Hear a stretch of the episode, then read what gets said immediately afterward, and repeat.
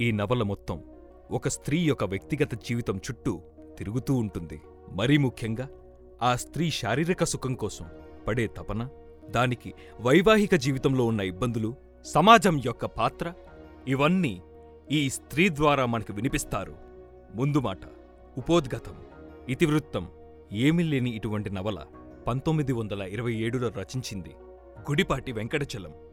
ప్రతి బుధవారం ఒక కొత్త ఎపిసోడ్తో మీ ముందుకు వస్తుంది. తప్పక వినండి అండ్ షోని ఫాలో చేయండి. ఈ show Spotify Jio Saavn Apple podcast మరియు తదితర పాడ్కాస్ట్ ప్లాట్ఫామ్స్లో లభించును.